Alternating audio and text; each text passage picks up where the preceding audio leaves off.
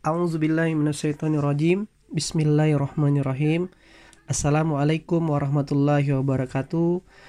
Qala rabbi srohli sodari wa yasirli amri walul uhdatam milisani yafkahu kauli Ya Allah lapangkanlah dadaku, mudahkanlah, mudahkanlah urusanku dan hilangkan kekakuan dari lisanku agar apa yang disampaikan bisa dipahami oleh semua yang mendengarkan lewat audio ini. Sahabat scale up rezeki yang dirahmati Allah, Alhamdulillah sesuai janji saya di audio yang pertama, maka di audio kedua ini saya akan melanjutkan tentang tahapan demi tahapan yang berharap kawan-kawan kalau istiqomah mendengarkan audio ini, kawan-kawan makin paham petanya. Dan sekali lagi saya sampaikan, saya bukan orang yang lebih hebat, lebih cerdas, lebih kaya tidak semata-mata yang saya sharingkan ini dalam rangka ketaatan, dalam rangka tawasau bil hak, mengingatkan yang benar. Baik, sebelum kita berbicara tentang strategi sampai di level scale up rezeki, maka hal yang paling fundamental yang harus dipahami oleh semua orang yang sedang berjuang adalah adanya resiko. Kalau guru saya mengatakan apa yang sedang kamu perjuangkan itu yang akan diuji Allah berjalan beresiko terjatuh, mencoba beresiko gagal, menyatakan cinta beresiko ditolak dan kecewa. Sama dengan kita berjuang. Maka orang yang gagal itu ya kan adalah sebenarnya bukan orang yang sedang atau tidak mendapatkan sesuatu tapi sebenarnya sejati orang yang gagal itu adalah orang yang tidak berbuat apa-apa. Kalau hari teman-teman sedang jatuh, teman-teman sedang tidak nyaman, sejatinya bukan kalah, tapi kawan-kawan sedang belajar untuk menemukan formulasi yang tepat. Itu yang harus dipahami. Sekali lagi, buat kawan-kawan sedang jatuh, yang sedang tidak nyaman, sedang sempit, Anda bukan gagal, tapi Anda sedang belajar untuk menemukan formulasi yang tepat. Sebagaimana perjalanan-perjalanan orang-orang hebat di muka bumi ini, ya sebagaimana Rasulullah juga dalam mensiarkan Islam. Nah, kembali tentang bab scale up rezeki. Jadi sebelum berbicara tentang teknisnya, apa amalannya, apa langkah konkretnya, apa ikhtiarnya, maka di audio kedua ini yang harus dipahami oleh kawan-kawan, what's rezeki itu? Apa sih rezeki itu sebenarnya? Nah, ini lu harus yang dipahami. Karena salah informasi, salah keyakinan, salah tindakan Oke. Sekali lagi salah informasi, salah keyakinan, salah tindakan. Maka lantas kenapa orang tidak dapat rezeki yang lebih baik? Jawaban yang paling sederhana kalau mau kaji secara teknis akan punya banyak faktor. Kalau menurut saya paling simpel adalah karena kita nggak paham tentang rezeki itu. Termasuk saya, saya kebetulan orang teknik dan lima sambil kuliah saya belajar terus tentang dunia motivasi, tentang makna kesuksesan dan 90% yang melekat di alam bawah sadar saya bahwasanya rezeki itu hampir 90% identik dengan materi. Dan itu hanya bisa diwujudkan kalau kita melakukan satu hal yang namanya kerja keras. Dan fase itu sudah saya lewati 7 8 9 tahun yang lalu. Saya cukup workaholic. Mungkin sama dengan kawan-kawan saya yakin sekali orang-orang yang mendengar audio ini adalah orang-orang yang semangat kan? Makanya anda mau belajar anda mau bertumbuh. Nah lantas kenapa kerja keras kita belum membuahkan hasil? Nah maka jawaban yang sederhana adalah misalnya seperti ini. Kita besok ujian matematika kita belajarnya kimia nggak akan nyambung. Maka mari kita ta'aruf dengan rezeki. Mari kita kenalan dengan rezeki kawan-kawan. Apa sih rezeki Nah, maka supaya kita punya frekuensi, punya sudut pandang, punya punya apa?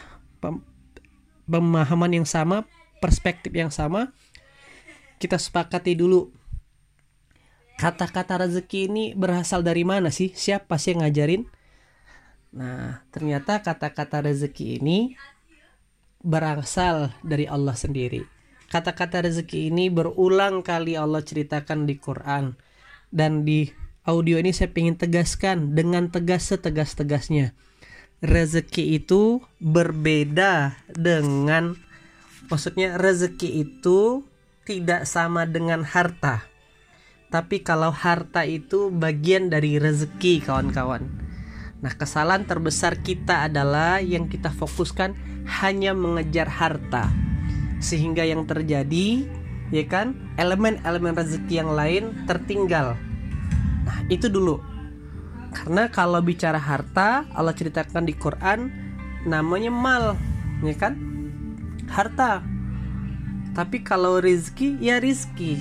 Nah, maka kawan-kawan semuanya, kalaulah kita sepakat apa itu rezeki,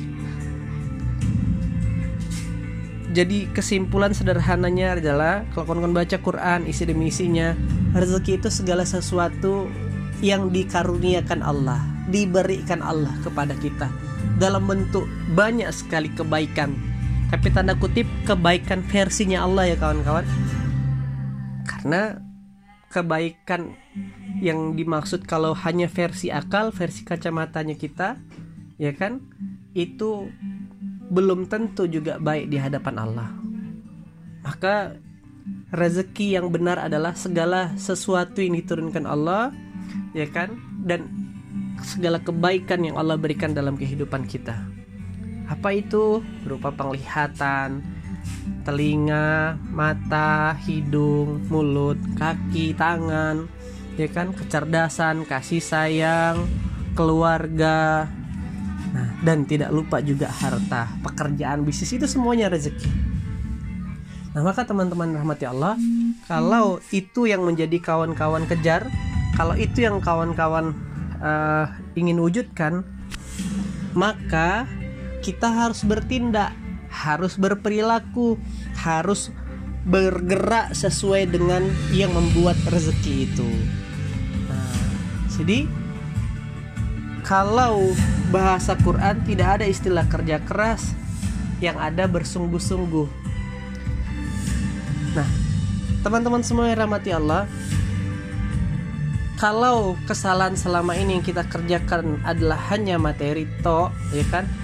rezeki sama dengan materi, maka wajar kita kehilangan jati diri kita, kita kehilangan kasih sayang, kita mengorbankan waktu, kita mengorbankan banyak hal, kecerdasan, kesehatan yang berujung adapun materi miliaran yang banyak kita kumpulkan pun tak bisa kita nikmati sebenarnya. Nah, jadi lebih detail lagi rezeki itu segala sesuatu yang kawan-kawan bisa nikmati. Punya contoh punya baju ada 20 tapi yang kawan-kawan pakai cuman 10 10 itu lah rezekinya. Ada makanan yang terhidang banyak sekali ada gulai kikil ada cincang ada usus ayam bakar sate padang ada uh, oseng-oseng dan sebagainya. Ada telur. Tapi yang kawan-kawan bisa makan misalkan cuman sayur bening sayur bayam sama apa? Telur goreng. Maka itulah rezekinya. Nah maka kalau kita sudah sepakat rezeki itu adalah yang baik-baik datang dari Allah dan yang kita nikmati maka lantas yang kedua poinnya adalah bagaimana Allah mengajarkan kita untuk mendapatkan rezeki itu kawan-kawan. Nah, berulang kali Allah ceritakan di Quran, rezeki itu kata Allah Aku yang turunkan. Aku yang beri. Kamilah yang memberikan kamu rezeki. Wa yarzuqhu min haitsu la yatahsib. Kamilah yang memberikan kamu rezeki. Nah, maka sejatinya posisi rezeki itu diberi oleh Allah. Sebagai bentuk apa? Bukan sebagai bentuk bayaran dari kerja keras kita. Tapi sebagai bentuk karena kita sebagai hamba yang taat menjalankan perintahnya dan menjauhi larangannya.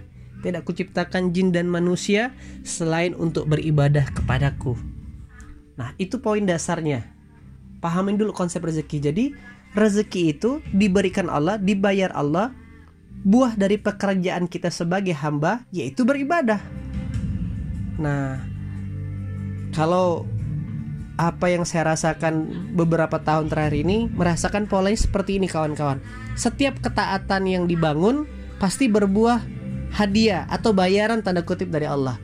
Dan sebaliknya, setiap larangan yang kita jauhi, yang betul-betul kita tinggalkan, dapat juga. Contoh, lima tahun yang lalu awal-awal saya hijrah saya baru kenal sholat duha.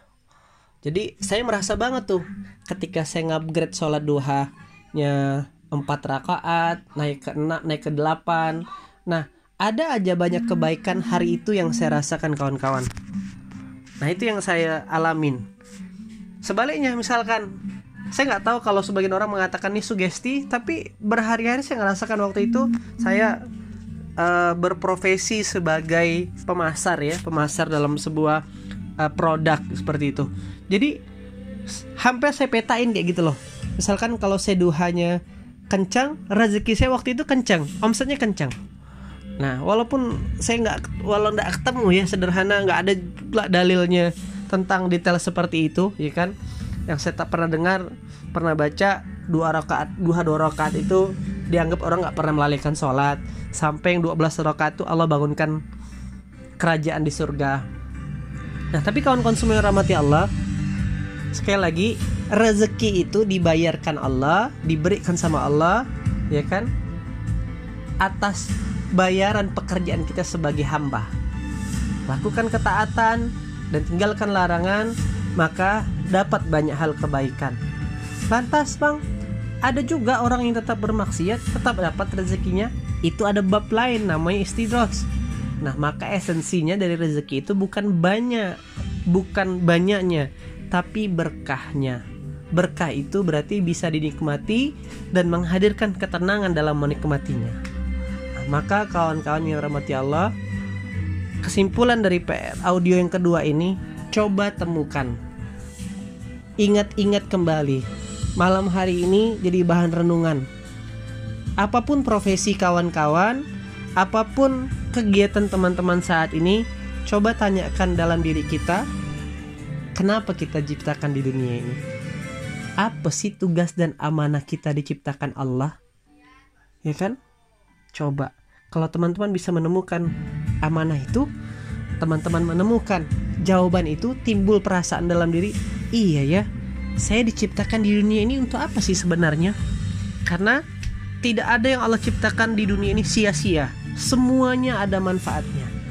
Nah, dan saya menemukan sebuah kesimpulan rezeki yang berkah kita dapatkan hari ini buah atas pekerjaan yang kita lakukan sebagai hamba. Sama kayak di perusahaan kita di kantor, kita menggaji atau yang bagi owner perusahaan, kita membayar, menggaji karyawan kita karena buah pekerjaan yang dilakukan. Nah, dan tugasnya seorang karyawan fokus aja kerja. Karena perusahaan diwakili oleh owner sudah mikirin gimana untuk membayar kita gitu loh kawan-kawan. Sama. Nah, kalau di kantor skup mikro namanya gaji, di skup makro di alam semesta ini namanya rezeki. Nah, maka PR-nya hari ini temukan alasan, temukan jawaban dari hati kecil yang paling dalam kenapa Allah ciptakan kita dan apa sih amanah kita di dunia ini? Apakah kita hanya sekedar mementingkan kehidupan kita, mementingkan perut kita, mementingkan rumah kita, mementingkan kendaraan kita, tapi kita lupa kalau kita ini adalah hamba dan setiap hamba punya tugas dan kewajiban terhadap Tuhannya. Nah, selamat menemukan, insya Allah kalau kawan-kawan sudah menemukan alasan kenapa itu diciptakan dan ketemu jawabannya, maka kawan-kawan sudah siap melangkah untuk mendapatkan rezeki berikutnya. Istilahnya gini, gimana perusahaan mau bayar kita kalau kita nggak tahu kerjaan kita apa, ya kan? Nah kalau di level perusahaan itu ada level staff, ada levelnya supervisor misalnya. Nah dan orang-orang yang dapat rezeki lebih selalu mereka yang mungkin punya kapasitas buat perencanaan. Iya ya kenapa gue join di perusahaan? Apa yang saya bisa lakukan buat perusahaan ini? Maka orang-orang yang berpikir demikian apa yang saya bisa lakukan buat perusahaan ini? Maka dia akan muncul sendiri dengan permukaan nah sama dengan dalam kehidupan kawan-kawan apa yang saya lakukan apa amanah Allah buat saya apa yang saya bisa lakukan untuk membesarkan untuk membuat Allah senang ini nah maka siap-siap kalau kawan-kawan dapat clue-nya dapat kunci jawabannya insya Allah kalau ada yang dapat bisa japri saya bisa uh, via Telegram ini. Mana tahu nanti saya bantu breakdown. Itu PR kedua kawan-kawan. Selamat merenung, selamat me time, selamat menemukan jati diri kawan-kawan semuanya. Jangan terburu-buru langsung melompat karena bangunan-bangunan yang hebat tidak dibangun dalam satu malam. Sama dengan scale up rezeki ini. Kita harus paham dulu pondasinya. Karena kebanyakan orang langsung mengejar instannya, maka siap robohnya kayak gitu. Seperti itu, terima kasih, semoga bermanfaat. Saya doakan sekali lagi dan terus mendoakan kawan-kawan semua semoga yang mendengarkan ini senantiasa dalam rahmat dan ridho Allah diberikan Allah petunjuk hudal hudalinas diberikan petunjuk ya kan diberikan Allah petunjuk untuk melangkah mewujudkan mendapatkan rezeki yang halal dan toib sehingga rezeki itu bisa dimanfaatkan untuk membesarkan agama Allah. Terima kasih kawan-kawan. Mohon maaf apabila ada kata-kata yang salah. Sekali lagi saya bukan ustadz, saya bukan guru, saya bukan kiai. Saya sama seperti teman-teman semua.